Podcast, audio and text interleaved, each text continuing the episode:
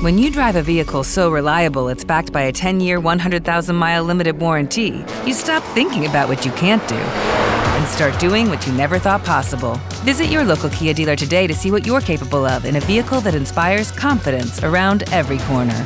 Kia, movement that inspires. Call 800 333 4KIA for details. Always drive safely. Limited inventory available. Warranties include 10 year 100,000 mile powertrain and 5 year 60,000 mile basic. Warranties are limited. See retailer for details.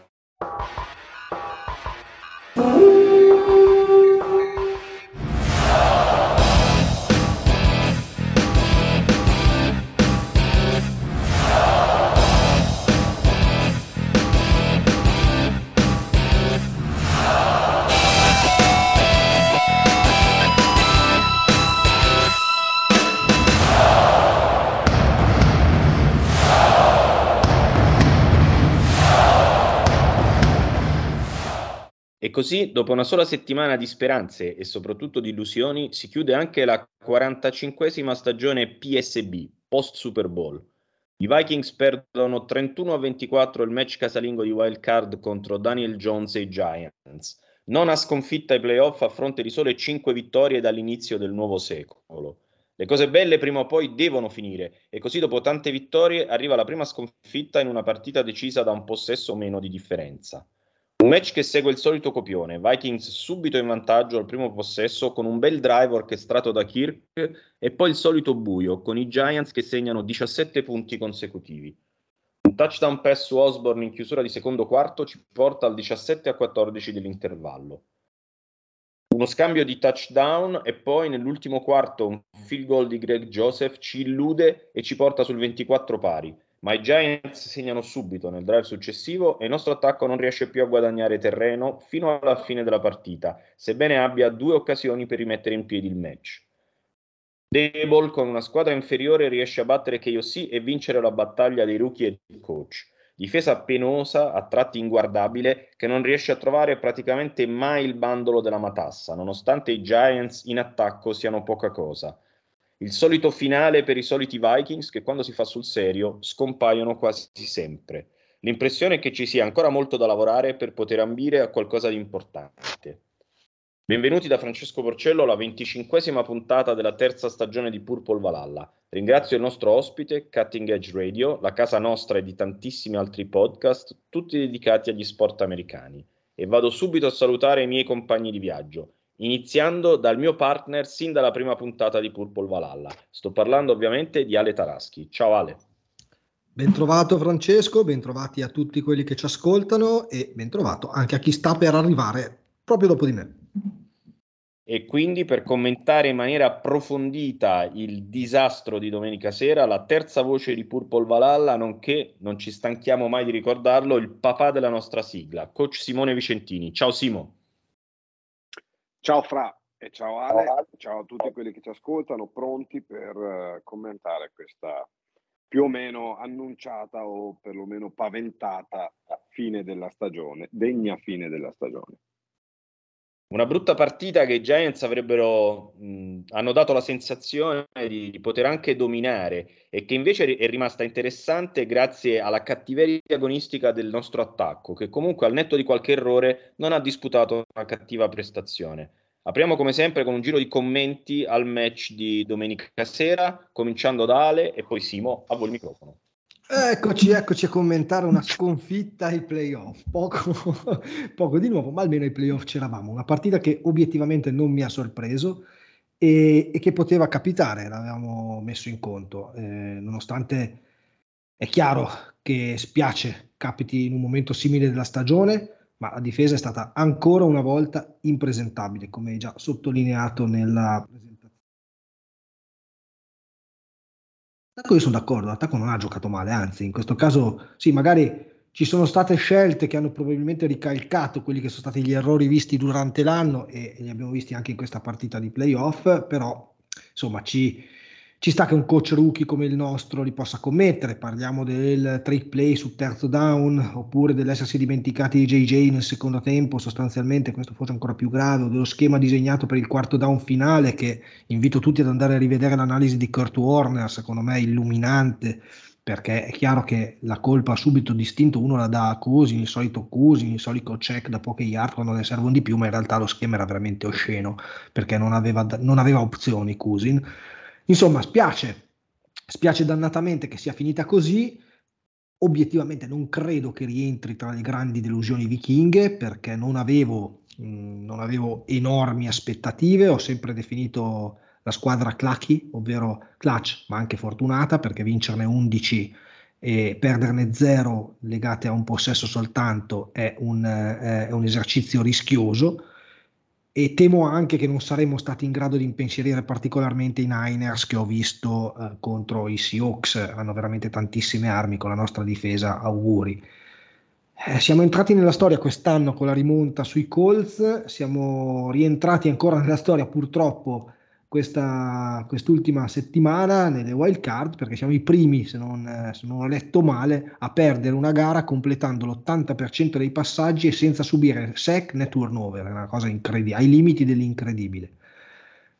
Era meglio invertire tra regular season e playoff? Sicuramente, sicuramente era meglio perdere una partita del genere in regular season e finire 10-1 in regular season e vincere quella dei playoff, perché comunque è sempre meglio vincerla però ripeto non è una partita che mi ha sorpreso, non è una delusione per quel che mi riguarda epocale, resta il rammarico perché, e l'ha scritto Daniele che saluto nella chat di Telegram, è chiaro che essere eliminati dai 49ers probabilmente avrebbe fatto più male perché magari una super batosta a me avrebbe dato molto più fastidio, ma avremmo avuto la sensazione di essere arrivati dove, ci si, dove si poteva arrivare, probabilmente dove sarebbe stato il caso di arrivare, vale a dire divisional. Divisional secondo me era, era il tetto a cui poteva ambire questa squadra. Poi dopo ci sono varie, varie riflessioni che facciamo più avanti. A te Simo. Sì, purtroppo una partita che mm, avevo definito, o comunque che mi impauriva, che mi creava più di qualche tremore, eh, con quella sottile sensazione, per quanto fosse la speranza predominante, la sottile sensazione che è sempre stata in sottofondo tutta la stagione, cioè quella di essere sull'oro di un precipizio e di essere sempre lì a un passo dal, dal cadere e purtroppo siamo, siamo caduti. Siamo caduti dal mio punto di vista in linea con quella che è stata la nostra stagione. Ehm, la cosa che mi è dispiaciuta di più, in realtà tante cose perfette le ha già dette Ale, mi è dispiaciuto molto l'atteggiamento in generale della squadra perché mi è sembrata una partita di regular season. Non mi è assolutamente sembrata una partita in cui i Vikings eh, sentissero questa, questa pressione di dover dimostrare di non essere una frode in qualche modo, e, ehm, e sia dal punto di vista schematico, quindi da come è stata affrontata la partita dal punto di vista schematico dagli allenatori, ma gli stessi giocatori in campo, non mi hanno mai dato l'impressione di essere, di giocare ogni down eh, come se fosse l'ultimo down della partita, perché penso che quando si arriva a una situazione del genere, quindi arrivi ai playoff con tanti dubbi sulle spalle per il tipo di stagione che hai fatto, ma anche comunque con un record importante, quindi avendo dimostrato di poterci essere in determinati momenti, e lì dovrebbe essere quella, quella cosa in cui, quel, quel momento in cui tu dici ok, ora devo dimostrare che eh, queste cose sono ancora più importanti adesso e quindi ogni down deve diventare il down della morte. Invece mi è sembrato proprio una, eh, una affrontare la partita in modo abbastanza piatto, eh, poco deciso, poco determinato anche in, in, tante situazioni, ne parleremo dopo sulla, sulla fase difensiva, eh, e questo un pochino è, è il sunto di, di, una partita che mi ha lasciato l'amaro in bocca più che altro per questo, al di là della sconfitta che, come diceva Ale, è assolutamente presumibile, era possibile, insomma, era una, una possibilità neanche così, così, remota.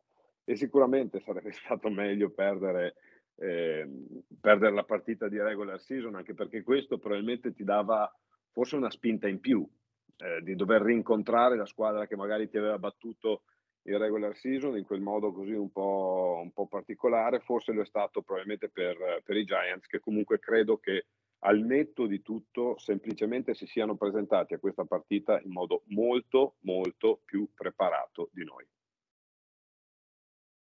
Mi rimane veramente poco da dire perché sposo eh, completamente la, la valutazione di, di Simone. La, la, cosa che più mi è dispiaciuta guardando la partita è stata proprio questa, quella di di aver visto una squadra che da un po' di anni ha perso un po' la, quella che era una volta la sua identità. Il, il, il, vecchio Met Stadium era un posto per gli amanti della storia del football dove molte squadre eh, preferivano non venire a giocare, dove tanti giocatori fortissimi nella storia della NFL hanno ammesso eh, di, di, venire a Minneapolis con la sensazione della sconfitta addosso e che comunque avrebbero preso tante botte contro i Vikings.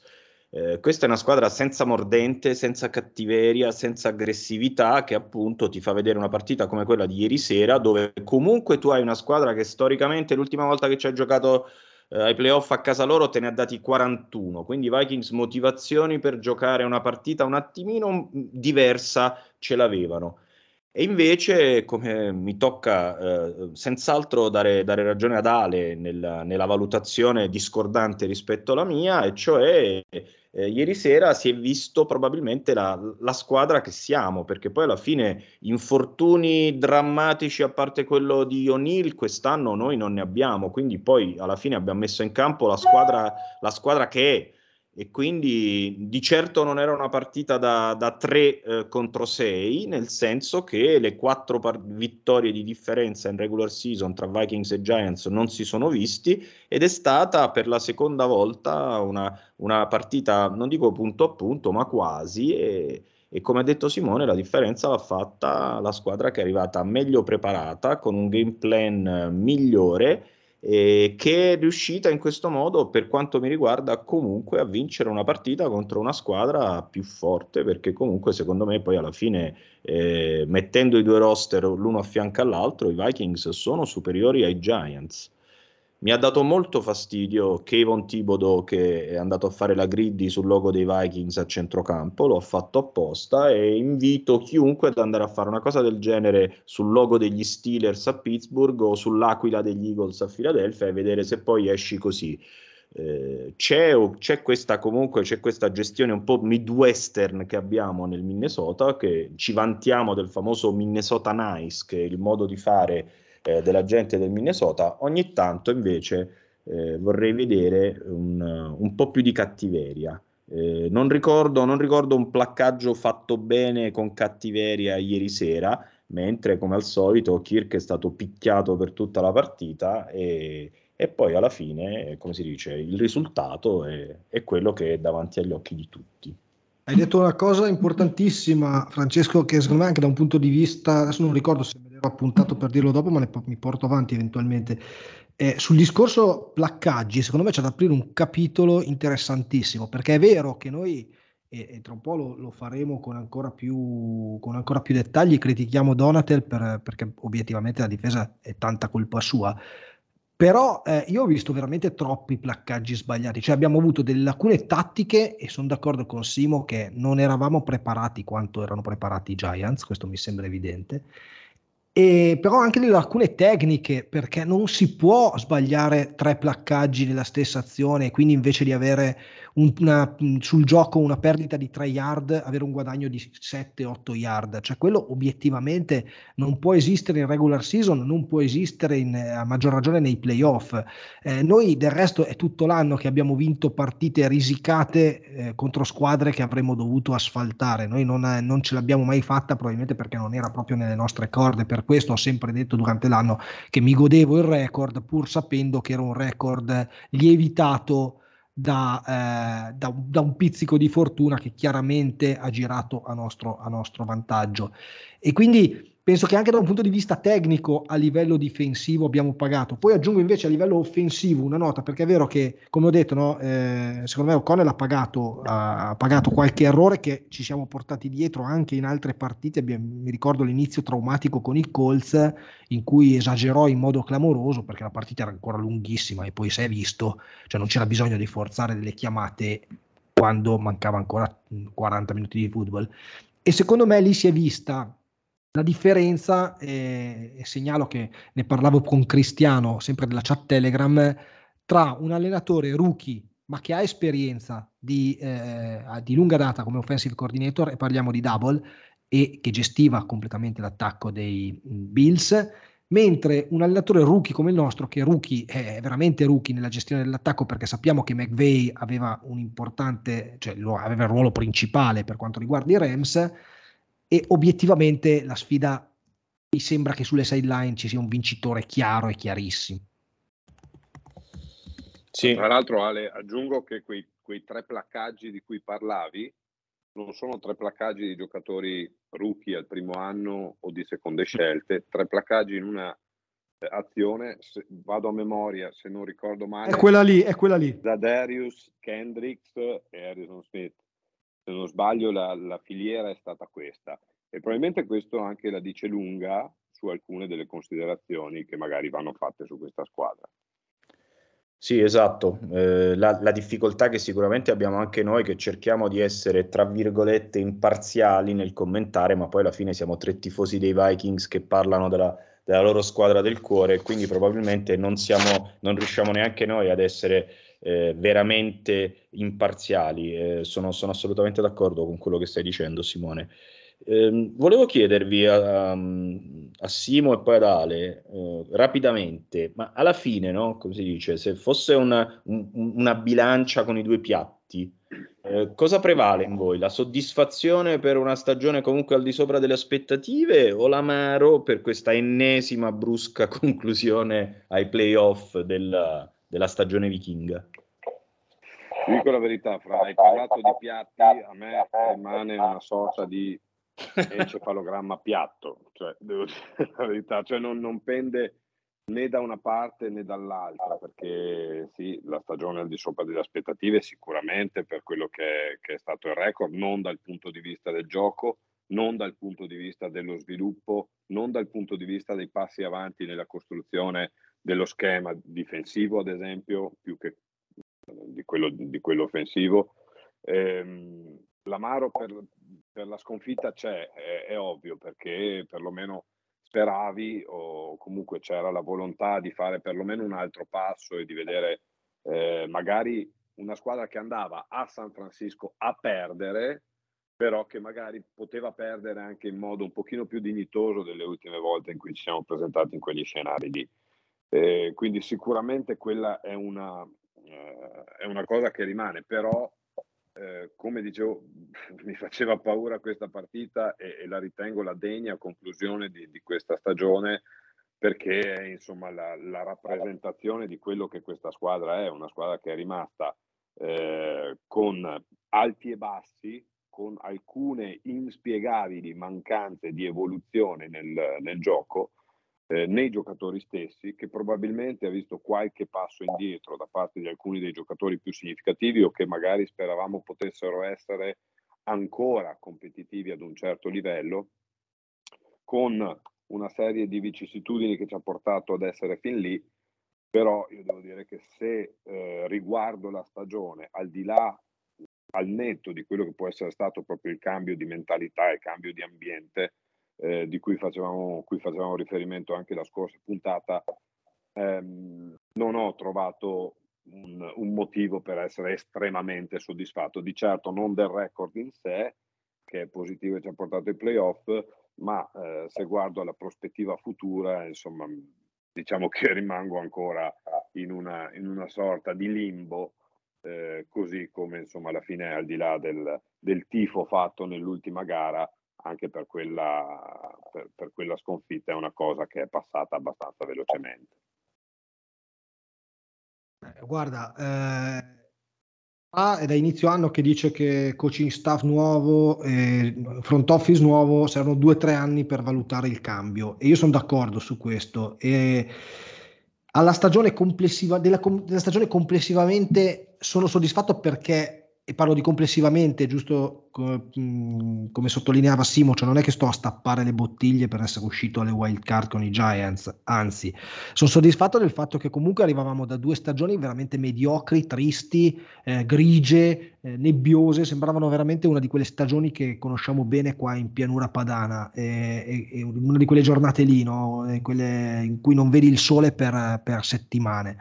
E invece questa, setti- questa, stagione ci ha regalato dei sorrisi, ci ha regalato qualcosa da vedere, che per me era già eh, un, un, buon segnale che l'aria era cambiata.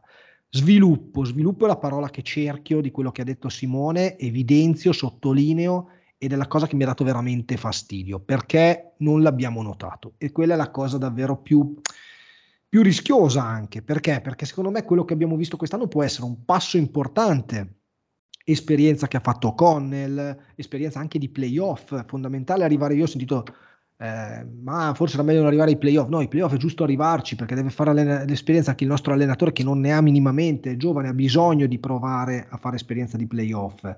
È chiaro che avrei fatto più strada volentieri a scapito di un paio, come vi dicevo prima, a scapito di un paio di vittorie in regular season, of course I do, ma obiettivamente sono più la mancanza di miglioramenti che mi preoccupa. Adesso parlando della stagione, io devo dire la verità, dopo Buffalo ho creduto di poter arrivare fino in fondo. Invece Simo qui è stato molto più bravo di me perché quando parlavo di Statement Victory lui mi ha fermato e ha detto no, non lo è e aveva ragione.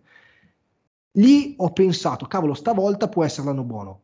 È durata poco perché quando abbiamo perso coi Cowboys invece lì è stata la sconfitta che mi ha fatto capire che di ambizioni ai playoff ne avremmo avute poche. Quando poi abbiamo visto che non riuscivamo mai a battere nessuno bene, è chiaro che era così. Sono complessivamente contento perché abbiamo cominciato un ciclo nuovo. L'abbiamo fatto, è vero, con dei giocatori vecchi, ma adesso coach e GM eh, hanno visto cosa riuscivano a fare da un gruppo che aveva steccato in, modo, in malo modo negli ultimi due anni, in modo duro.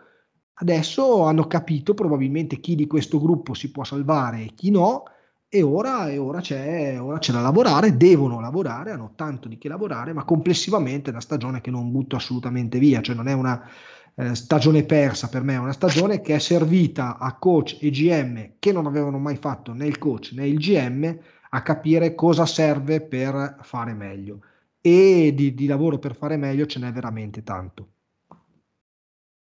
Avete, avete, detto un po' tutto, non mi rimane molto da aggiungere, anche perché eh, sono, sono, assolutamente in linea con quello che avete detto. Eh, credo anch'io che la, c'era bisogno di sorrisi, perché in questi ultimi due anni i sorrisi ce n'erano stati pochi a Minneapolis e i sorrisi sono tornati. Eh, non, è, non, ne facciamo mistero io e Ale che nel fuori onda abbiamo parlato spesso no, della pesantezza proprio di fare questi podcast dopo certe partite, per come quelle partite erano andate negli ultimi due anni eh, di commentare determinati episodi, determinate cose che succedevano e sicuramente eh, questo campionato ci ha, ci ha, riportato spesso il sorriso, ci ha dato una striscia vincente lunga, eh, ci, ha dato, ci, ha dato, tante belle cose. Eh, quindi eh, da questo punto di vista eh, grazie, grazie, grazie ai Vikings e, e, e, e va bene così. Eh, secondo aspetto toccato da Simone, di cui peraltro se ne, se ne, parla, se ne parlava anche nel, nel, pre, nel, nel pre-puntata, scusate, la crescita. Eh, voglio essere per una volta, non, non, dico ottimista, ma voglio essere attendista, nel senso che nel discorso che ha fatto Ale all'inizio, cioè quello di aspettare un po' di tempo, adesso, in questi anni che arrivano, è il momento di vedere questa crescita abbiamo, come ha detto Ale, abbiamo eh, proprio tracciato una riga, no? proprio una netta con, con, la vecchia gestione, con il vecchio spogliatoio, con, con, il vecchio punto. E adesso però questa squadra deve, deve cominciare a guardare in una direzione diversa. E lì cominciano un po' di dubbi, un po' di domande, perché forse da questo punto di vista, da, da, da quello della crescita, eh, si poteva fare di più. Sicuramente dal punto di vista difensivo, dove secondo me invece non solo non siamo cresciuti, ma se possibile questa difesa ha giocato peggio di quelle di, delle ultime difese di Mike Zimmer. E allora ho accennato all'argomento difesa, togliamoci questo dente, come si suol dire. Eh, una delle, come, come, va adesso di moda, no? dire una delle, delle, frasi peggio invecchiate degli ultimi anni è stata la credo che vi piacerà come giocheremo, che era stata annunciata da Ed Onatel, come ormai viene chiamato dappertutto, la D non si pronuncia perché è un anno che l'ha persa, ovviamente, il nostro coordinatore. E a meno che non stesse parlando con i Giants, credo che vi piacerà come giocheremo, è stata veramente una frase sbagliata perché è arrivata l'ennesima pessima prestazione della nostra difesa. In 68 eh, giochi offensivi i Giants hanno guadagnato 431 yard eh, e c'era Daniel Jones che ogni tanto veniva scambiato con, con Michael Vick e addirittura Isaiah Hodgins. Ale, almeno qui posso dire che insomma non avevo tutto questo background su Isaiah Hodgins che invece è sembrato il clone di, di Cooper Cup. Guarda, allora, allora... Su, su, su, lui e quell'altro eh, che, che, non si è visto tanto perché Slayton è anche, anche un discreto giocatore anche se ha fatto uno degli errori più grossi che per poco non ci rimettono in partita e infatti poi è stato consolato e tutto il resto. Su Hutchins e quell'altro veramente aver fatto sembrare dei ricevitori sia in regular season, perché ricordiamoci che anche in regular season Ricci eh, si chiama Ricci James. Ricci James e Hutchins obiettivamente riuscire a far sembrare dei giocatori sti due presi dalla strada, cioè ragazzi no dai no. Sì, anche, anche se credo che la cosa più pesante da guardare erano queste continue scorribande di Daniel Jones, ancora di più dei lanci. Steve, Comunque, Steve Young, Steve Young, era Steve Young, eh, tu non te ne sei accorto, ma era sì, la, reincarnaz- la, reincarnazione di Steve Young, abbiamo visto. Vero. Prima Ale e poi Simo, ma Donatel deve andare via? O basta sistemare gli schemi, oppure cambiare i giocatori, oppure migliorare l'esecuzione? Qual è la vostra? Vi chiedo, chiedo a, ad Ale Wilf di mettersi il suo cappello no, da, da, GM, oppure ad Ale O'Connell, insomma, di, di decidere del futuro del nostro defensive coordinator. Perché non è ancora andato via? No, perché allora stiamo parlando dell'errore più grosso di questa stagione un errore clamoroso. Io non ho tanti dubbi su questo, su questo tema, eh. perché poi ripeto, si può sbagliare tutto quello che vogliamo, ma quello che ha combinato Donatel in questa stagione è un flop ai limiti dell'inverosimile. È vero che avevamo dei giocatori probabilmente, perché Simo ha centrato un altro tema nel suo intervento, vale a dire che i nostri giocatori invece di crescere sono calati e quello secondo me è anche insomma non avevamo dei ragazzini in campo e nessuno gli ha dato, gli ha dato il cambio, eh, chi abbiamo preso non si è mai visto, svariate cose che abbiamo detto durante quest'anno. Però lui non ha mai non ha spostato niente, ha sempre avuto anche l'arroganza di dire che ah ma no, ma vedete, prendiamo tante yard ma pochi punti. Sì, vabbè, ma era chiaro che prima o poi i nodi sarebbero arrivati al pettine, cioè non credo che avessimo tanti dubbi su questo No, per me non se ne parla assolutamente, l'esperienza deve chiudersi qui, spero anzi che mentre i nostri ascoltatori ci ascoltano sia già arrivata la notizia e poi al netto di quello che sarà 3-4 ancora, 4-3, non credo che il problema sia lo schema, ma penso che sia un rinnovamento di fondi inevitabile anche a livello di uomini, ma proprio per una questione anche di carte d'identità. Mm, non abbiamo giocatori di prospettiva e quindi ne puoi tenere forse un paio e dopo parleremo anche di quello, ma non, eh, non è una questione solo di schemi, è una questione che abbiamo sbagliato il defensive coordinator clamorosamente e si è visto e quindi bisogna chiudere quell'esperienza e, e, e, poi dopo aver buttato a mare quella shell che abbiamo imparato a conoscere bene eh, quest'anno anche valutare bene quali sono gli uomini e capire se possono funzionare negli schemi che vorrà il spero nuovo defensive coordinator, perché quest'altro è un'altra cosa, su cui, è un altro dei misunderstanding su cui è poi crollata la stagione, cioè scegliere uno schema ma non avere completamente gli uomini adatti a quello schema e quindi direi che va chiarito bene il punto.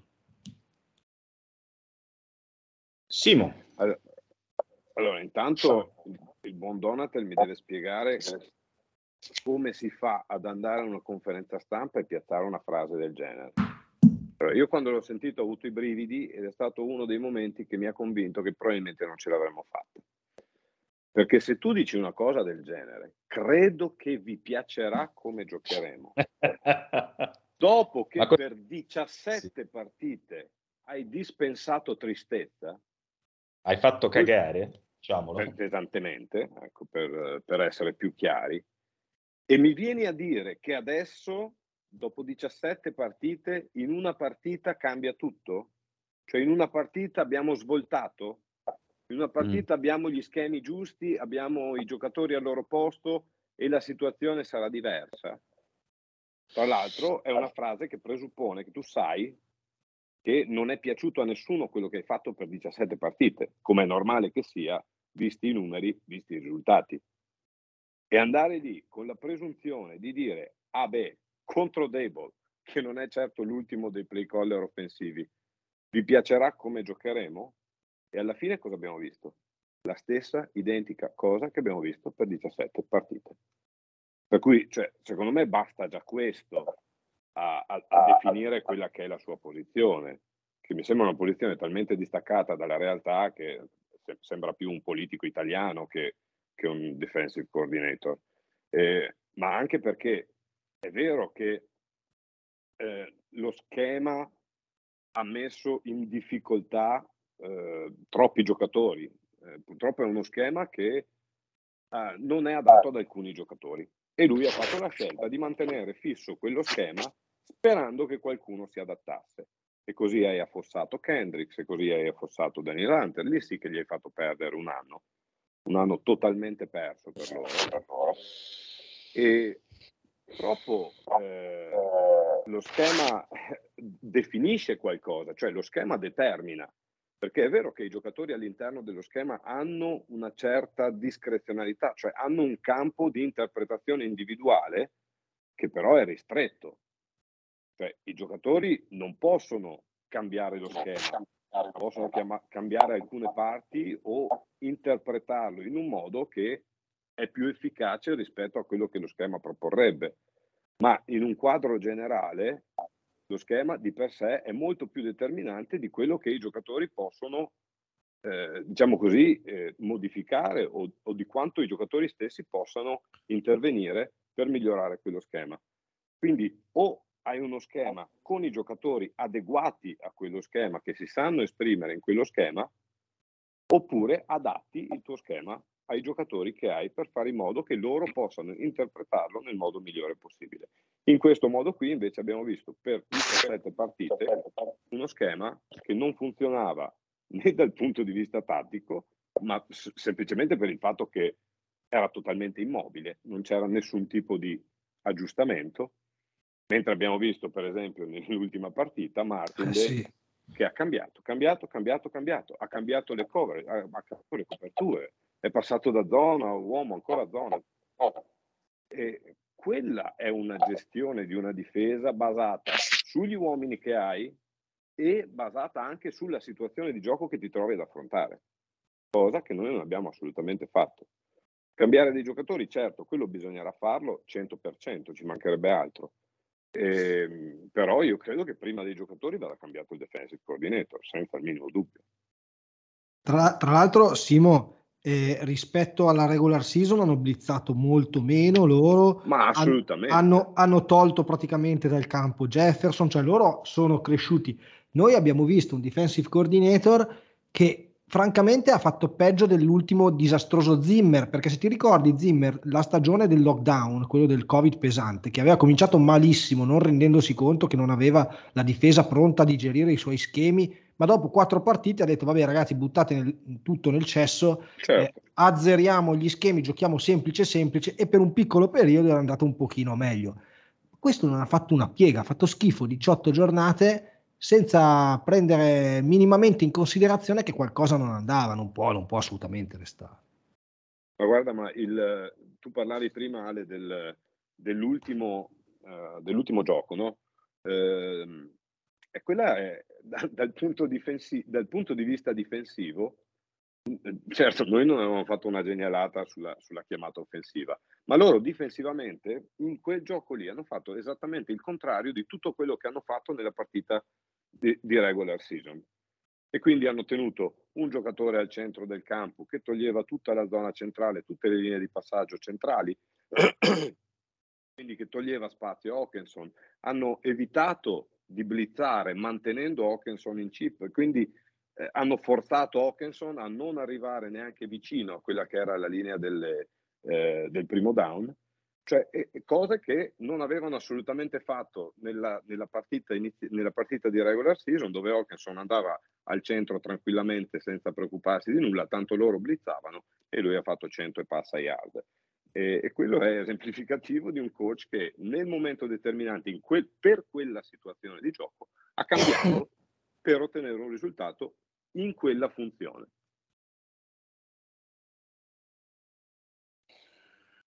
Bene. Eh, cosa dire di Ed Donatel? eh, ci sono delle parziali scusanti che vanno a suo favore.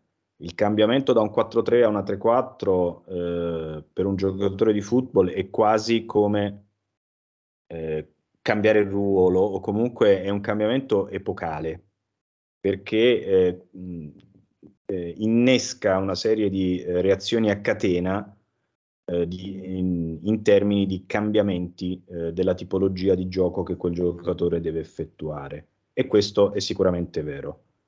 Per vostra stessa ammissione, oltre che per mia ovviamente, quindi mi correggo, per nostra stessa ammissione, in off-season lo abbiamo detto, era la difesa che necessitava di aiuto molto più eh, dell'attacco. La nostra difesa è composta da veterani che hanno superato, hanno scollinato e sono dal, tutti dal lato sbagliato dei 30 anni, eh, giocatori eh, discreti ma nulla più e gente che comunque poi si è ritrovata a giocare eh, fuori ruolo. Quindi il materiale umano a sua disposizione non era, eh, non era il migliore. Eh, qui infatti io non ho ben capito la decisione dei Vikings, perché o dici ok, passiamo alla 3-4, allora me ne frego che ti chiami Daniel Hunter, me ne frego che ti chiami Lawrence Taylor, me ne frego che ti chiami eh, e così via, e prendo giocatori eh, capaci di giocare la 3-4. Quindi eh, deve essere stata o sbagliata la valutazione dei giocatori in estate, e cioè si è pensato che questi giocatori potessero eh, giocare una difesa 3-4, cosa che come ha detto Ale nel suo intervento poi alla luce dei fatti eh, non è stata così. E, e quindi eh, no, non, ha avuto, non, ha avuto, senso questo cambiare gli schemi e poi essenzialmente, ehm, come si dice, abbiamo, non, non, abbiamo fatto tutti questi, tutti questi cambiamenti, tutti questi inserimenti in difesa è arrivato Harrison Phillips, è arrivato Zadario Smith, che sono giocatori da 3-4 e, e fine, delle, fine delle trasmissioni da questo punto di vista.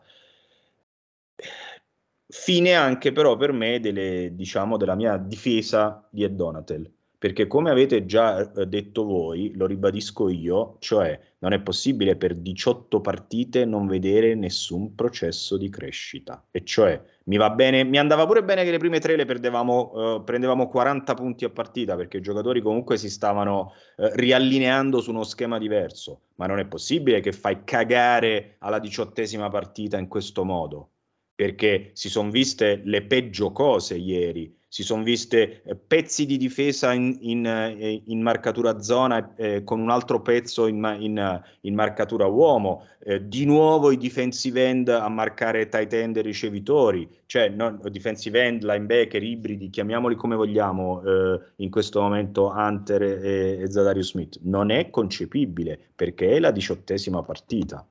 Però allora lì il front office, il capo allenatore, il GM, una, due, tre, quattro, cinque, sei, sette, otto partite dove vedi che la tua difesa non fa nessun tipo di passo avanti, lo cacci.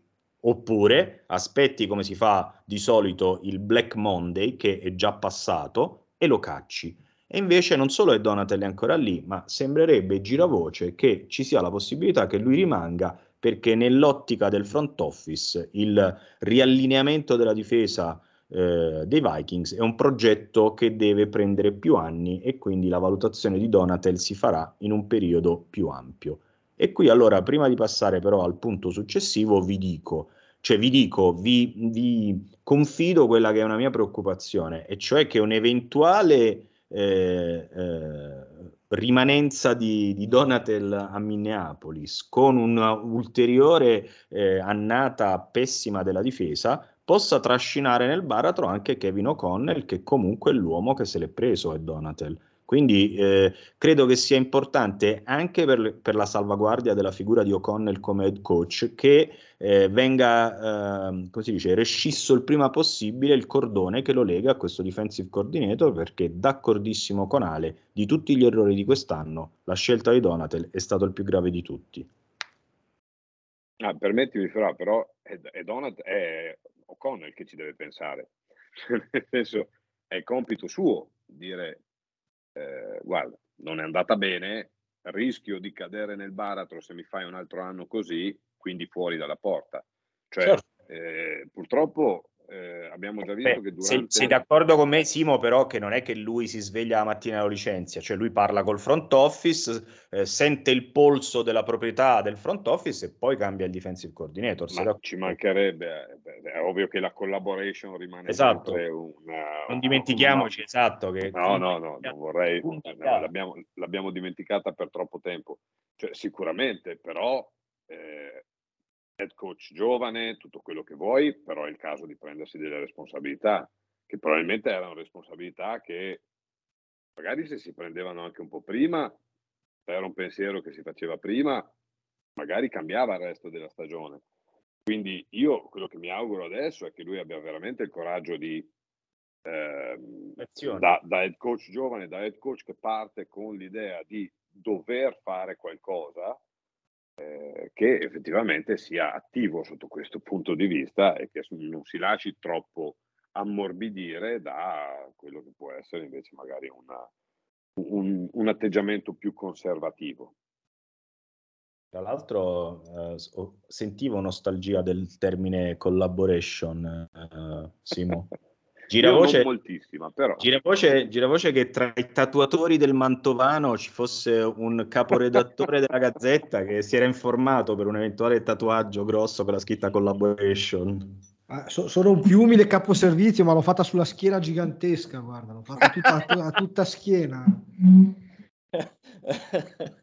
esatto. Eh, va bene, allora... Non ti dico dice... cosa c'è sotto la scritta collaboration, perché potrebbe assomigliare a un dito medio.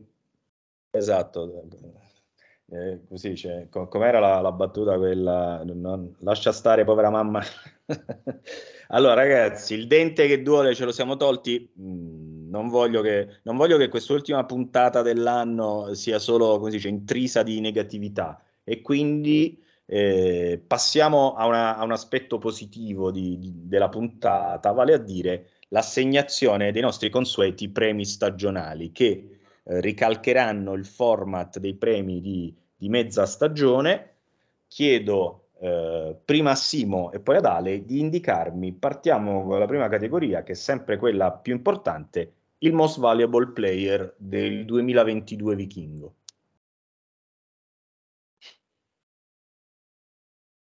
Simo. Eccomi, scusate. Um, beh, credo che sia una cosa abbastanza così un po' scontata, no? Cioè, Prossimo premio. Prossimo un, un, sì, sì, credo che sia talmente eh, così, sia un giocatore che è emerso talmente dalla eh, mediocrità e soprattutto che ha un, un, livello, una qualità talmente superiore agli altri che quest'anno è stata eh, anche sotto, sottolineata da quelli che sono stati gli schemi e, e dal tipo di gioco che abbiamo presentato dal punto di vista offensivo. Eh, mi sembra ovvio, ovvio, che sia Justin Jefferson.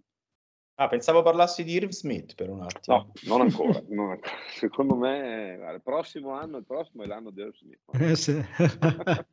Comeback player of the year. Ale. Sì, sì, Justin Jefferson all'unanimità questo. Si va, si va, facile, adesso si comincia a parlare di contratto nuovo, bisogna pensare a quello più che, più che altro e a evitare che, che, che, si ripetano troppe partite, perché negli ultime due o tre partite secondo me ci hanno fatto capire quello che, che dobbiamo evitare, cioè eh, O'Connell ha un'estate per, per, sistemare quello che abbiamo visto nelle ultime due o tre partite di Justin Jefferson. Eh, O'Connell ha un'estate per A licenziare Donatel. No, quello B, c'ha pochi giorni, quello c'ha pochi giorni. B Eh, per evitare che di nuovo Justin Jefferson poi alla prima di playoff, al di là dei limiti della squadra, prenda 7 palloni per 45 yard perché è improponibile una prestazione del genere, assolutamente. Eh, sono, sono, sono, concordo in, appieno con voi. Vi chiedo allora un giocatore, l'offensive player of the year, un nome che non sia ovviamente il, il, l'aforementioned Justin Jefferson. Ale. Io vado con Christian Darriso perché per me, eh, anche se ha saltato qualche partita, è stato proprio il giocatore che ci ha puntellato uno dei nostri grandi punti deboli. Non è finito, cioè il lavoro che dobbiamo fare sull'offensive line prosegue, ma per me Dariso è stato... Ce n'è un altro che se l'è giocato fino all'ultimo, che magari dirà Simo, ma per me è Dariso. Simo. Um, a me è piaciuto tanto Cousins, devo dire la verità a me Cousins è piaciuto parecchio quest'anno, mi è piaciuto nella partita finale, penso che nella, nella partita di playoff non saremmo assolutamente arrivati a 24 se, se non ci fosse stato Cousins. Eh, si è discusso tanto sull'ultimo gioco dicendo che quello probabilmente aveva eh, demolito tutto quello che di buono aveva fatto quest'anno. Eh, io non credo assolutamente, eh, per quanto credo che sia stata una decisione non felice, ehm, ma eh, con, con, con, un background diciamo che, che, non aiutava in questo senso. Eh, e quindi dico, escludendo ovviamente Justin Jefferson, dico, dico Cousins.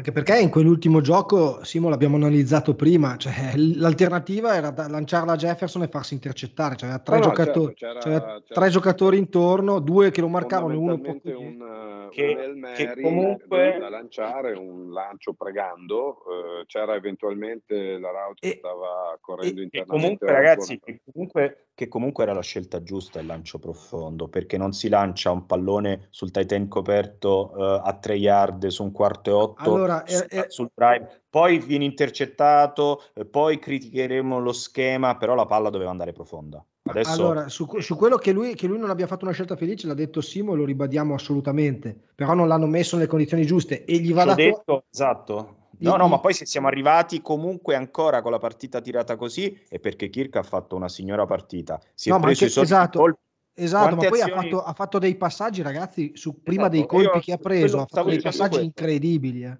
E quante volte poi, tra l'altro, l'inquadratura dopo quei passaggi incredibili era Kirk steso per terra in posizioni contorte perché aveva aspettato l'ultimo nanosecondo. È un guerriero, è un gladiatore. Io eh, sono, d'accordo, eh, cioè, sono d'accordo nel dire che lui ha avuto una delle, delle stagioni migliori eh, per un quarterback dei Vikings. È stato veramente, ci ha fatto sognare in tante occasioni quest'anno. Però per dare un nome diverso dai vostri, io voto TJ Hawkinson. Eccolo, che... quello dicevo che pensavo dicesse Simo. Bravo, bravo, bravo.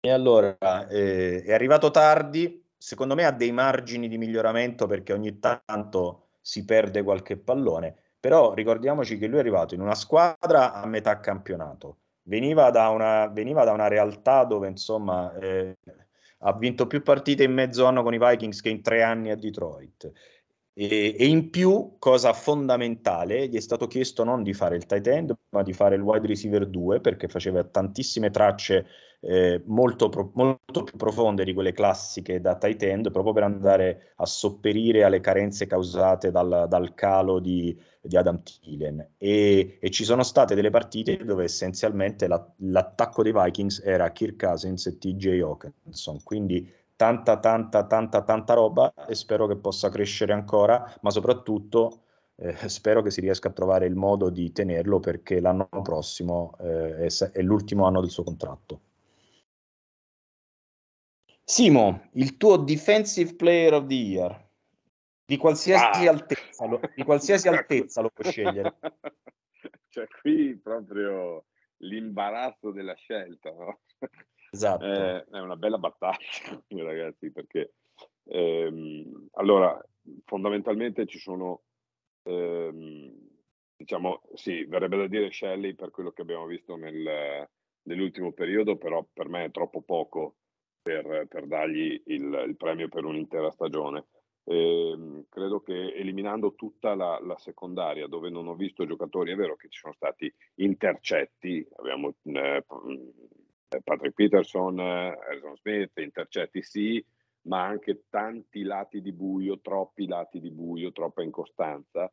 Eh, nei linebacker no, non ho trovato nessuno che mi se, se, se, fai così non lo dai, eh, ti avviso che no, arrivo, arrivo alla, alla, defensive line ma non è da Dario Smith perché ha giocato mezza stagione la seconda metà non ha giocato e chi ho trovato essere più costante lì in mezzo è stato Dalvin Tomlinson, che comunque ha una presenza e quando, eh, quando è sano e quando viene fatto giocare con i suoi tempi, con, eh, con gli schieramenti adeguati, eh, secondo me è estremamente importante lì davanti.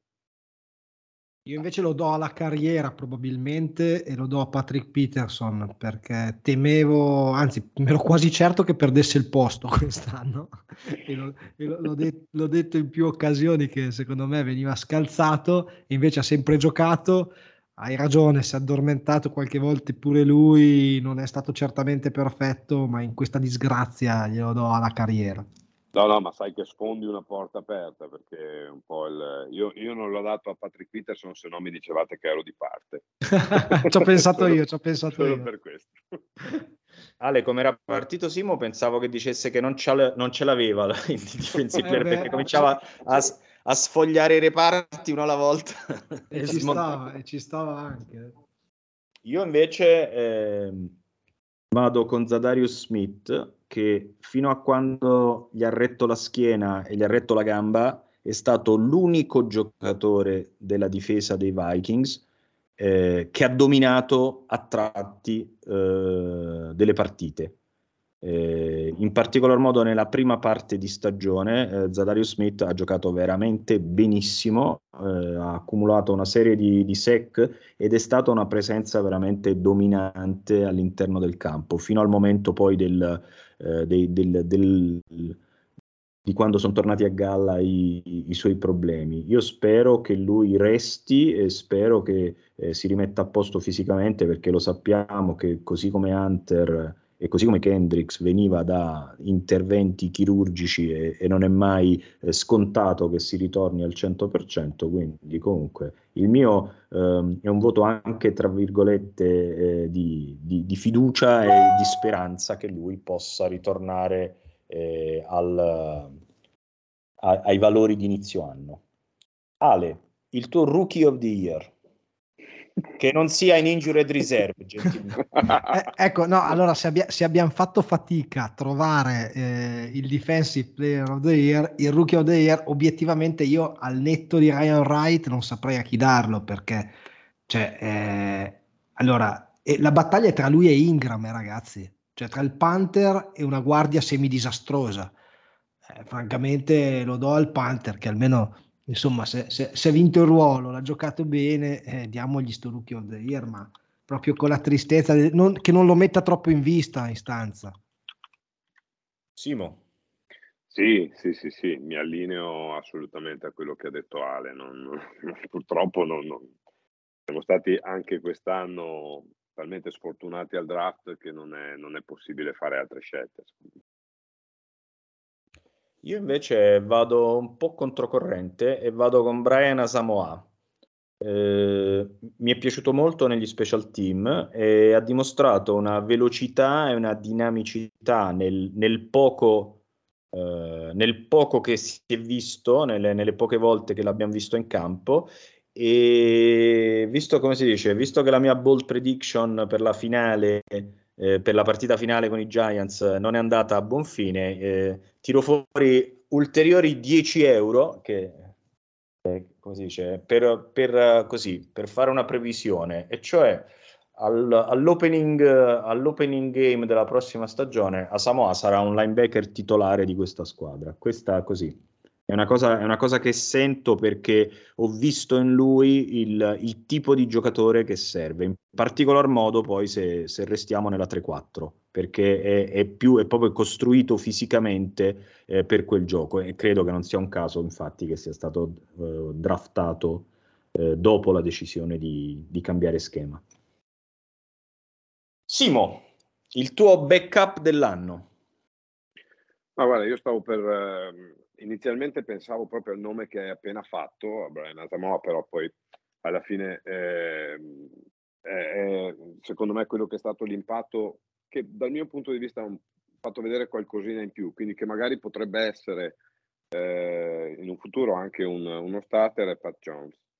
E, ehm, è chiaro che anche qui è un giocatore che hai visto non tantissimo, anche qui è un giocatore che è ancora tutto da scoprire, però eh, quello che mi è piaciuto quando, quando l'ho visto in campo sono state fondamentalmente due cose. Uno, la diligenza, cioè la capacità di essere estremamente preciso eh, sia negli angoli, eh, quindi nella scelta dell'angolo di intervento, e, ehm, e, sia nel tackling. Quindi molto presente, sempre assolutamente aggressivo, un giocatore bello che mi piace da questo punto di vista e, e mi auguro veramente che possa evolvere magari, nonostante insomma non sia una parola che per quest'anno possiamo dire molto.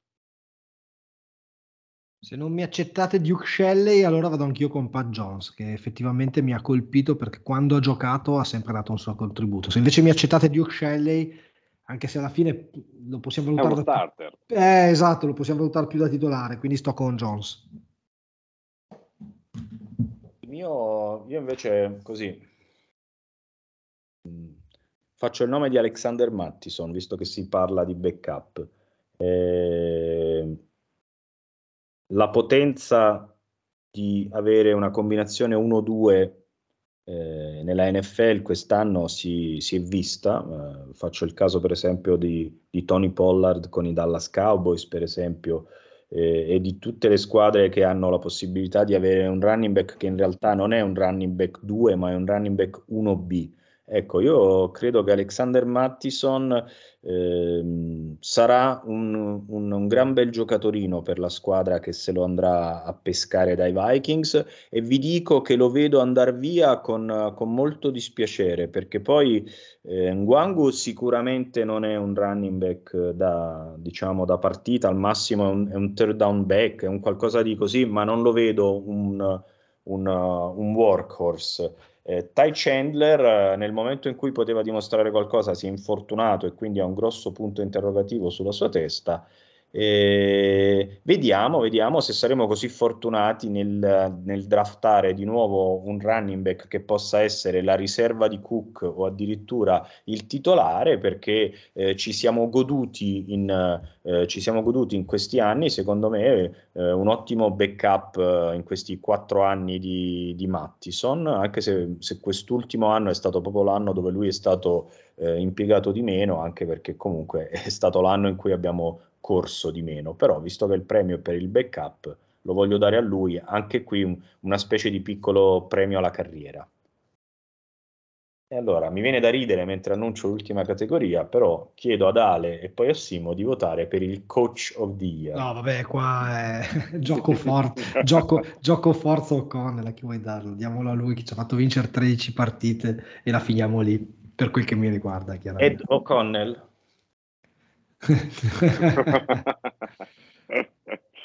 sì, sì, Simo? Dai, è O'Connell tutta la vita, dai. Non, non, non, credo che non si possa, purtroppo gli special team eh, bene, bene, a tratti, ma troppo, troppo discontinui, anche, anche, lì si sono visti gli errori marchiani, a difesa non ne parliamo neanche, eh, quindi direi bene O'Connell per il primo anno, ma con un occhio al secondo.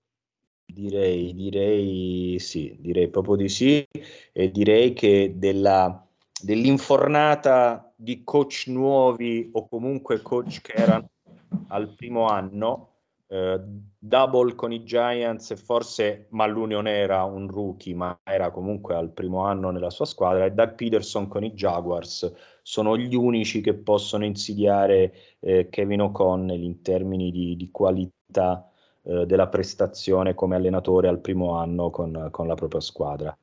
Infatti, per, per, ritornare così rapidissimamente su quello che diceva Ale, eh, Debol ha 10 anni in più rispetto a O'Connell, perché se non vado errato, sono sicuro che Debol ne abbia 47, credo che O'Connell ne abbia 37, 38, quindi eh, la cosa che dicevi tu Ale, giustamente eh, mi ha fatto riflettere molto, cioè il fatto che comunque lui è, è proprio è, è, rookie nel vero senso della parola e quindi questo io credo ci dia la possibilità di sperare in margini di crescita più ampi magari di, di altri allenatori.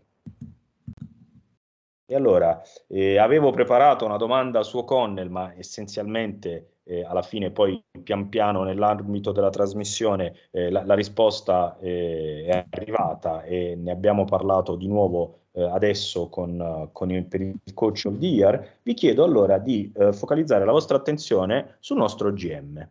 Il buon Quesi Adolfo Mensa, no? il The Forgotten Man, perché è un po' che non si parla di lui, perché poi il GM è il re della off-season, ma durante la regular season eh, se ne parla molto meno. Beh, eh, Adolfo Mensa ci ha regalato TJ Hawkinson, che è stato quasi solo in attacco nella partita, anche in quella contro i Giants. Eh, una statistica che mi aveva colpito, infatti, era che Justin Jefferson non aveva ricevuto, non, aveva ricevuto un pallone, ma non aveva ricevuto un target nel, nell'ultimo quarto.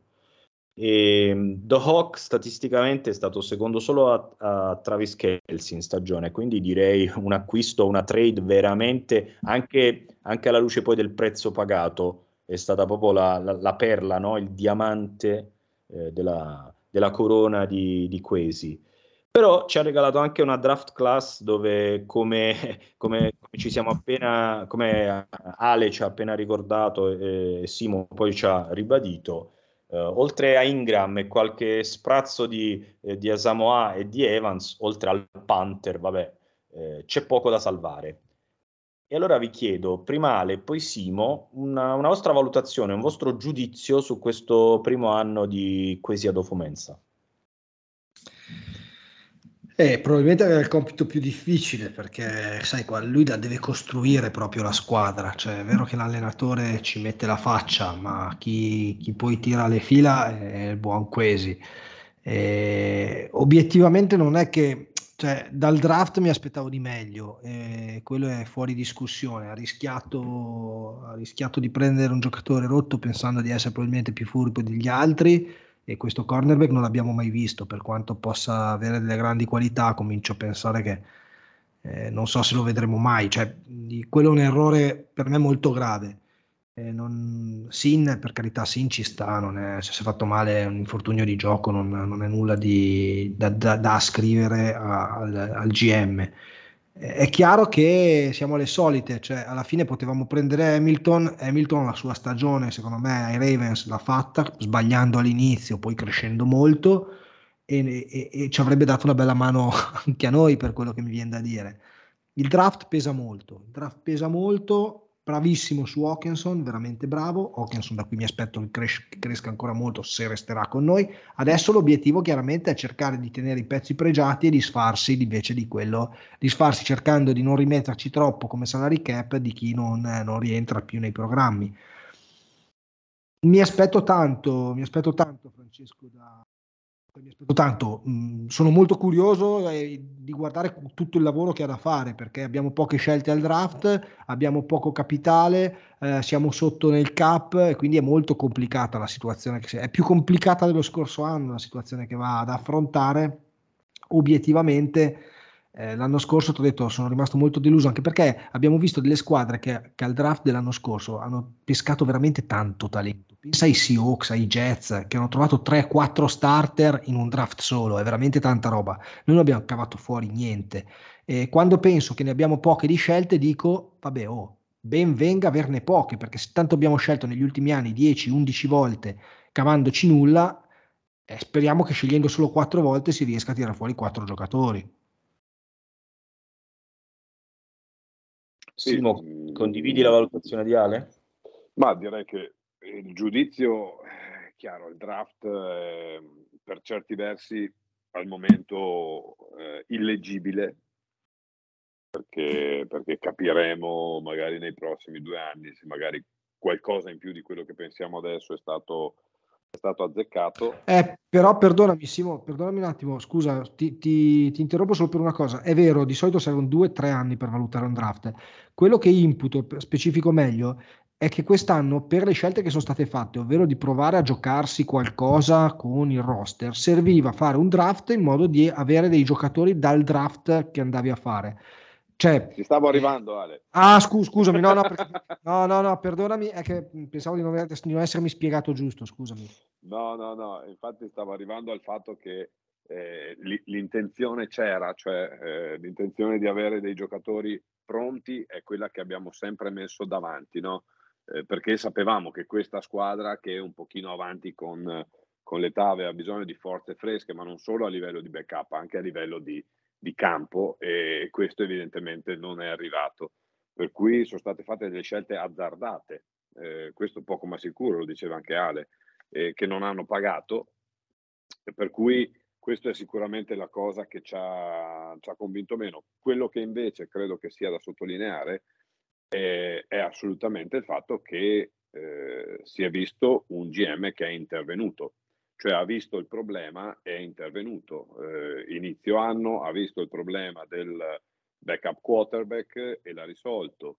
Eh, a metà anno ha visto una possibilità una possibilità importante, una necessità per la squadra dal mio punto di vista ed è intervenuto ed è intervenuto anche benissimo, credo, in tutte e due le situazioni, mentre in, in altri momenti ci chiedevamo eh, come fosse possibile che non si vedessero determinate mancanze, o meglio, che non si intervenisse in determinate mancanze che, che la squadra aveva ed erano talmente evidenti che, che ci sembrava impossibile.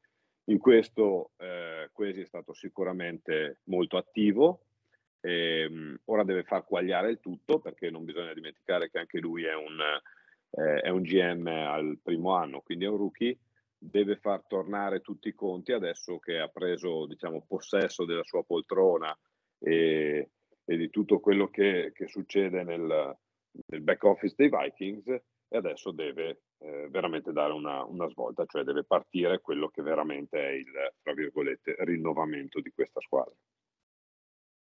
Sì, sono d'accordo. Io il mio voto, se fosse un voto scolastico, sarebbe un 6, che si compone del 4,5 che in questo momento è il draft e 7,5 perché comunque è l'uomo che ha scelto Kevin O'Connell, l- comunque l'uomo che poi ha lavorato per portare Hawkinson, Zadarius Smith e, e, gli altri free agent che sono arrivati e quindi eh, in questo momento, eh, come dicevi tu, è, è un GM giovane ma che ha mostrato comunque di eh, di seguire e di, e di, capire che quando è il momento di intervenire, cosa che a volte non, non succedeva più nella fase finale della gestione Spillman. E concordo con Ale che eh, se vogliamo capire chi è Quesi Adolfo Mensa non, non, non, c'è da aspettare molto, basta aspettare questo season perché eh, così tanto per, per, così, per, dare un'idea di quello che aspetta Quesi, eh, i seguenti giocatori sono unrestricted free agents questa, in questa off-season. Dalvin Tomlinson, Patrick Peterson, Chandon Sullivan, Duke Shelley, Garrett Bradbury, Alexander Mattison, Irv Smith, Jonathan Bullard, Austin Schlottman, Andrew Di Paola, Greg Joseph, BC Johnson, Oli Udo, Nick Mollens e Chris Boyd. Quindi sono 15 unrestricted UFA come si suol dire, unrestricted free agents, quindi direi che, eh, direi che, che ce n'è il, eh, di, di, di, che, di, che, lavorare. Vi chiedo così, in, in 30 secondi a testa, cosa vi aspettate oppure cosa eh, vorreste che succedesse in, in questa off-season? Prima Simo e poi Ale.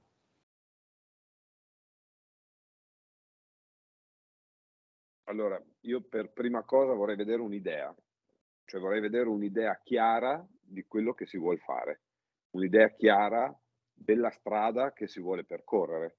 Non vorrei vedere un um, andiamo, sì, però cerchiamo di mantenere, cambiamo, però all'interno deve rimanere. No, vorrei un'idea chiara se si fa una scelta di portare avanti un discorso, eh, diciamo così, cercando di rimanere competitivi, ma allora vuol dire che devi liberare eh, cap space, devi liberare cap space per prendere dei free agent di un certo tipo, eh, devi fare tutta una serie di operazioni che ti permettano comunque di mantenere quella competitività, altrimenti che si faccia una scelta netta eh, di uno stacco dal passato e di andare verso una direzione differente. Squadra più giovane, eh, non so, con, con magari un, eh, uno sviluppo anche di quella che può essere tutta la, la, la, campagna acquisti dal punto di vista dei free agent e anche del draft eh, orientata in, un determinato, in una determinata direzione per dare insomma un po' di chiarezza a quello che deve essere il percorso da seguire. Ale. Sai che io veramente faccio fatica a dirti cosa, cosa vorrei vedere. Io sinceramente eh, guarderò, guarderò cosa combinano perché è molto intricata la situazione. Credo che sia giunto il momento di eh, fare un po' di piazza pulita. Cioè, io mi aspetto da eh, Adolfo Mensah che abbia capito quali sono i giocatori su cui puntare, i pochi giocatori su cui puntare di questo gruppo non credo che ne resteranno tanti della lunga lista che hai letto, anzi penso che, che saranno pochissimi e quindi su quei pochi che resteranno di costruire quello che sarà il suo ciclo, il suo vero ciclo, tant'è che credo che sia un'estate molto difficile per lui, cioè l'estate è già cominciata praticamente, credo che non abbia mai interrotto la sua estate, sia un'estate unica quella dell'anno scorso e quella di quest'anno. in cui lavorare per costruire quello che è il suo ciclo partendo da appunto quanto ha già visto all'interno dell'organizzazione. Non è un compito semplice quello che lo attende, anche perché, e l'ho detto prima, secondo me c'è il rischio, dopo aver vinto così tante partite di poco quest'anno, non è da escludere che il prossimo anno quelle partite vadano in un'altra direzione. Quindi deve lavorare talmente bene da riuscire a evitare di, res- di, essere quelle squadre, sai che ogni anno in NFL c'è un bel gruppetto di squadre che va ai playoff e l'anno dopo non ci torna. Io ho il timore che noi siamo i candidati numeri uno a non tornare ai playoff l'anno prossimo perché abbiamo i Lions che sono carichissimi e sono prontissimi, sono più avanti di noi in questo processo che stiamo vivendo noi adesso e quindi il suo compito sarà identificare quello che serve e fare il possibile anche per creare, ecco una cosa che mi aspetto, sì, questa sì, fare il possibile per creare le condizioni ideali nei prossimi due anni di aggiungere quello che serve a quanto ha detto Simo, cioè la scelta va fatta, ma mi aspetto che quest'anno lui lavori per i prossimi, perché abbiamo ancora Cousin da sistemare, cioè lui deve cominciare a lavorare a Justin Jefferson, al fatto di tenere un game changer come Justin Jefferson e produrre lo spazio man- di manovra che gli servirà nei prossimi anni. Oltre che, e questo l'ho detto prima, quindi lo ripeto ancora, che prenda quattro giocatori al draft, che siano quattro giocatori. Bene. Mm, in aggiunta alla domanda su, sulla season, vi chiedo uh, due nomi. Uno di un giocatore che mh, mm, non vorreste perdere, che quindi vi augurate che mh, mm, rimanga in maglia Vikings, ovviamente parlo dei giocatori di cui eh, in questi giorni diciamo, eh, si, si, parla di possibili partenze, e invece quello di un giocatore che, del quale pensate che sia arrivato il momento eh, per i saluti, diciamo che siamo arrivati ai titoli di coda con questo giocatore. Prima Ale e poi Simo. Allora, con la morte nel cuore per me i titoli di coda sono arrivati per Adam Thielen perché credo che non rientri più nel... Eh, un po' perché comunque è arrivato un'età dove fa fatica a imporsi e un po' perché mi sembra chiaro che si vada in una direzione diversa come squadra e quindi non è il giocatore che ti serve in questo momento. Quindi temo che per Thielen, l'ha detto anche la moglie, l'ha fatto capire chi abbastanza chiaramente la moglie, eh, subito dopo la partita sia arrivato il momento e penso che sia anche giusto così. Eh, sarebbe bello, sarebbe stato bello anche probabilmente ai tempi di Rudolf, perché poi quando vanno via queste età qua, dopo è difficile che, che riescano a imporsi da un'altra parte, visto tutto. Eh, però gli, gli, auguro ogni bene. Di quelli da tenere, io obiettivamente non è uno in partenza, però è uno di cui si discute molto io la mia difesa, non so voi, ma io la mia difesa la costruirei su Daniel Hunter. Cioè, tu hai Daniel Hunter, lo so che è rischioso, però abbiamo visto che può restare sano e io la costruirei su di lui. Anche perché l'alternativa sarebbe Harrison Smith, ma obiettivamente ha un'età per cui comincia a diventare complicato, anche se credo che quest'anno abbia patito più di tanti altri lo schema nella seconda metà di stagione. Però io veramente la difesa partirei da Daniel Hunter che poi è abbastanza banale anche per carità. Simo. Ma guarda, eh, io avrei detto lo stesso nome di, di, Ale per quanto riguarda i giocatori che penso sia giusto, giusto, mantenere e fondamentalmente per le stesse motivazioni. Per dire qualcosa magari di, di diverso ti dico anche che eh, non c'è un giocatore che spero di perdere o che trovo sia giusto da, da, che, che, che, vada via fondamentalmente eh, non vorrei perdere chi vuole rimanere al prezzo giusto, perché per me se Tillen rimane a fare il quarto wide receiver con una riduzione di stipendio adeguata a quello che sarà l'utilizzo, a me va benissimo. Stessa cosa vale per i vari Harrison Smith, Kendricks e via dicendo, cioè se qualcuno vuole rimanere al prezzo giusto e dando una mano magari ai, ai rookie che possono arrivare o a giocatori più giovani che possono arrivare ben venga, ma è chiaro che qui la problematica è più economica che altro e, e quindi in quel senso sarà la, la, determinazione. Quello invece che penso sia il momento di salutare è, è Dalvin Cook, eh, primis, in primis per, considerando quello che andrebbe a guadagnare l'anno prossimo, poi per quello che eh, appunto è la, la, il nostro attacco, per come è stato costruito il nostro attacco, per quelle che sono le necessità del nostro attacco e poi perché penso che sia un giocatore ancora spendibile dal punto di vista delle trade e, e quindi magari si, possa operare per ottenere qualcosa per il draft. Sono, io non aggiungo nulla se non eh, ricordo rapidamente a chi ci ascolta che al momento eh, il il, il, cap hit l'anno prossimo più alto della nostra squadra è quello di, ovviamente di Cousins con 36 milioni e 2 che è il 16% del, del cap previsto per l'anno prossimo. Thielen dovrebbe andare a guadagnare pochi spiccioli meno di 20 milioni di dollari, stessi soldi per Brian O'Neill, stessi soldi per Harrison Smith 19, 2 15, Zadarius 15 e 6, Dalvin Cook 14 e 100 Daniel Hunter 13 e 100, Eric Hendricks 11 e 4. E allora ecco la morte nel cuore che cambio argomento e annuncio eh, con l'ufficialità del titolo vinto da Simone nella nostra battaglia delle, dei pronostici. Simo conclude l'anno 14-4, quindi comunque una sopra i Vikings che l'hanno concluso 13-5 eh, mi posiziono di nuovo per il secondo anno di seguito al secondo posto 12-6 e poi c'è la debacle del campione uscente Ale Taraschi che chiude la stagione a, con un mesto 9-9 anche se lo sappiamo che insomma due di queste previsioni eh, sono, furono eh, quasi di protesta diciamo un po' Eh, eh, eh, era, eh, ci fu un po' l'immagine di Ale che nel prevedere determinati risultati sbatteva la scarpa sul tavolo, un po' come Khrushchev al, al Consiglio di sicurezza delle Nazioni Unite. Quindi Sono era... i Los Angeles Rams dei pronostici, vinto l'anno scorso, crollato quest'anno. Perché lo ricordiamo, l'anno scorso 12-5 Ale e, e 11-6 il sottoscritto, quindi comunque eh, Formula 2, Formula 3, io mi mi piazzo sempre in un democristianissimo secondo posto. Toto Cutugno dei pronostici tu sei. Esatto, esatto, esatto. Il, il, Minnesota Viking dei Super Bowl, ah, dei, ah, ah, il Buffalo Bill dei, dei pronostici.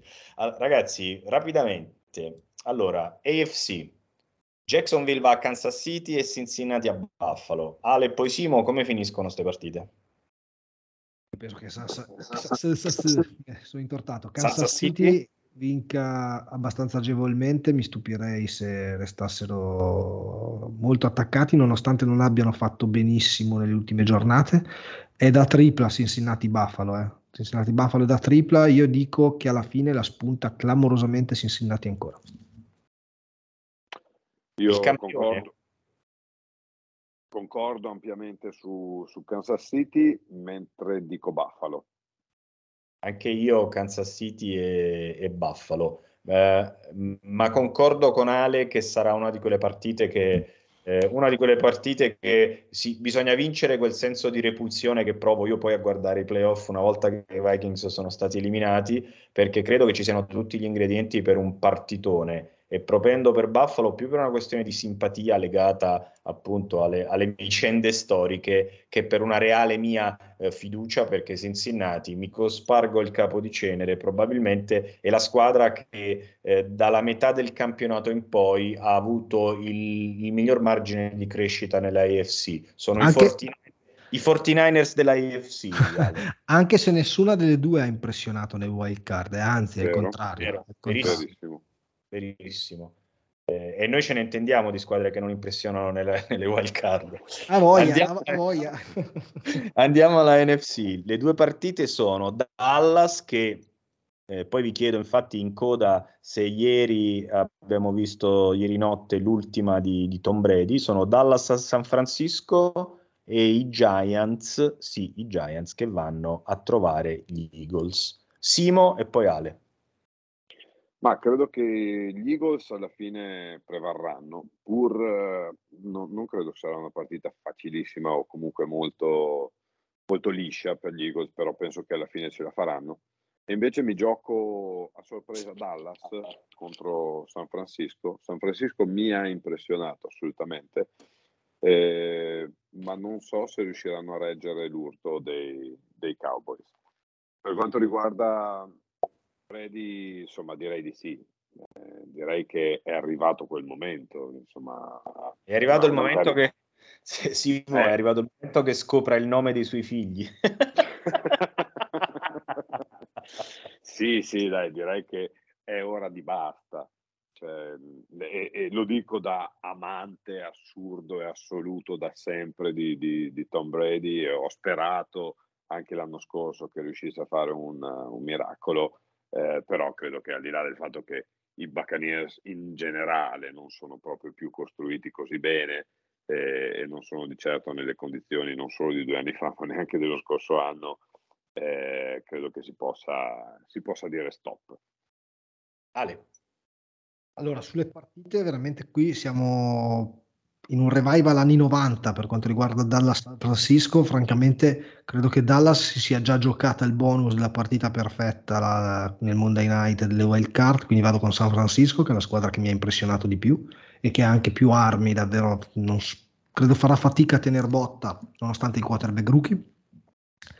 E l'altra torniamo a una gara da tripla, tra l'altro due squadre che chiaramente si conoscono benissimo. Per la prima volta dal riallineamento, se non vado errato, ci sono tre squadre della stessa division ai divisional, e la NFC East che fino a qualche anno fa era la disastrata list e quest'anno è diventata Beast, come si legge in giro. Eh, allora, per me i Giants possono giocare lo scherzetto agli Eagles, ma io vado con gli Eagles anche per un po', insomma, un po' di gioia, la regalatemela, se, se proprio devo vedere qualcuno andare fino in fondo spero che siano gli Eagles. Brady invece vi dirò che per me va avanti, non va avanti a Tampa, chiaramente, la sua parentesi a Tampa è finita, ma io penso che dopo aver divorziato, aver messo in gioco, aver buttato la famiglia in quel posto, vada avanti almeno un altro paio d'anni se il fisico regge.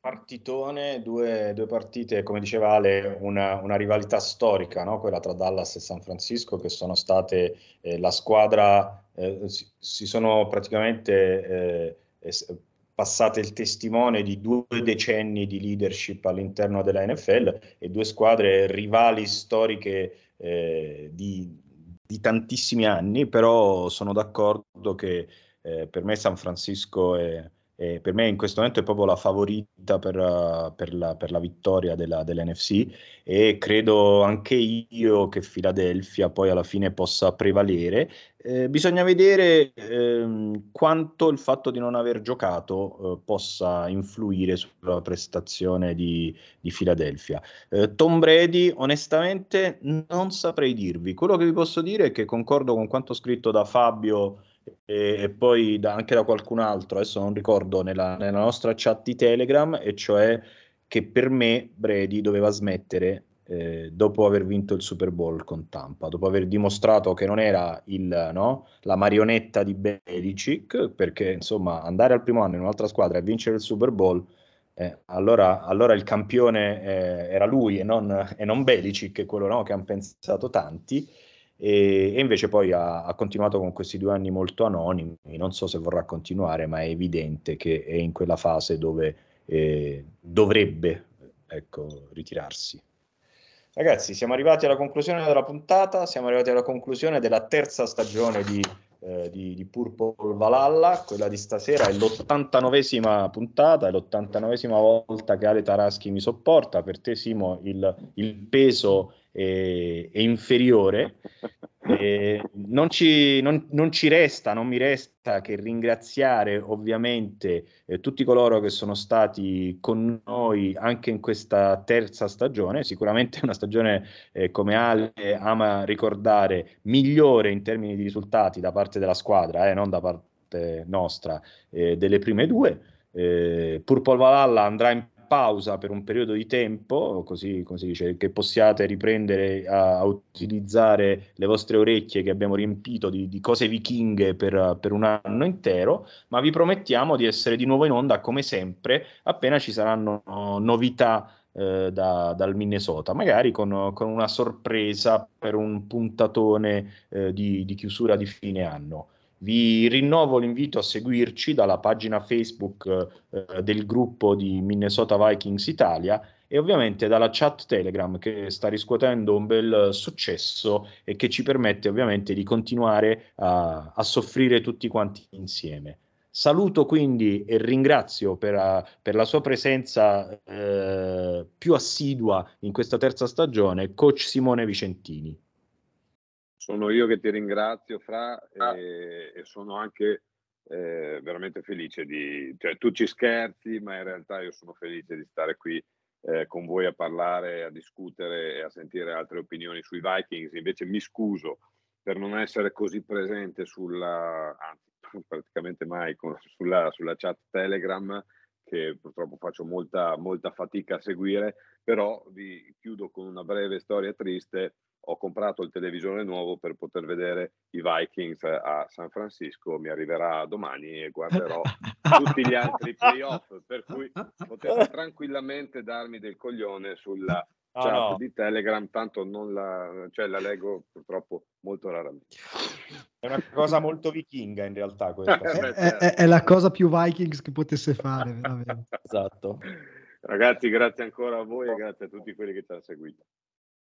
E chiudo ovviamente salutando e ringraziando il, il, mio partner, il mio alter ego, quello, quello che in termini matrimoniali anglosassoni si definisce il mio better half, Ale Taraschi, al quale cedo il microfono per la conclusione di questo episodio, dopo avere, come sempre, eh, anche in questa, come si dice, in questa puntata dolce amara di, di fine stagione, augurato un grandissimo scoll a tutti i tifosi vichinghi. Non resta che unirsi, non resta che unirsi ai ringraziamenti. Io no, 89 puntate sono tantissime, quindi grazie Francesco per questa compagnia, grazie Simo per esserti aggiunto a questo binomio di matti che si ritrovano a parlare a tarda notte di Vikings, perché noi registriamo sempre a orari improponibili, facciamo mangiare Simo che ha comprato il televisore nuovo, lo facciamo mangiare tra l'altro a orari indegni della notte e quindi ci scusiamo anche con lui per averlo trascinato in questa piccola follia. Ma soprattutto ringraziamo davvero tanto di cuore voi che ci ascoltate, speriamo, vi chiediamo anzi di spargere la voce, se avete voglia di dirlo a qualcun altro, a qualche altro tifoso di Vichingo, fatelo, ci fa solo che piacere, perché parlare di Vikings ci diverte, ci piace, speriamo che continui a divertire anche voi. Un abbraccio a tutti i tifosi vichinghi, la stagione sia conclusa, Skol. E guardiamo con fiducia al futuro. Un abbraccio, Skol.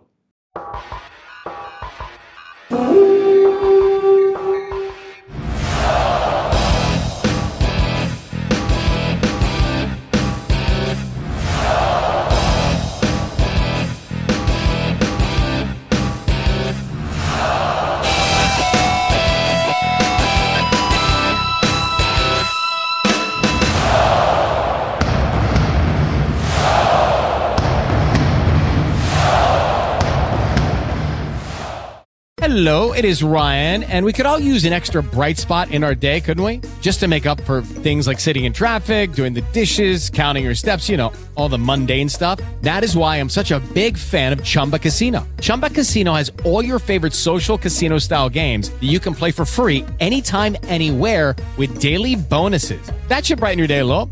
Actually, a lot. So sign up now at chumbacasino.com. That's ChumbaCasino.com. No purchase necessary. VGW. Void were prohibited by law. See terms and conditions. 18 plus.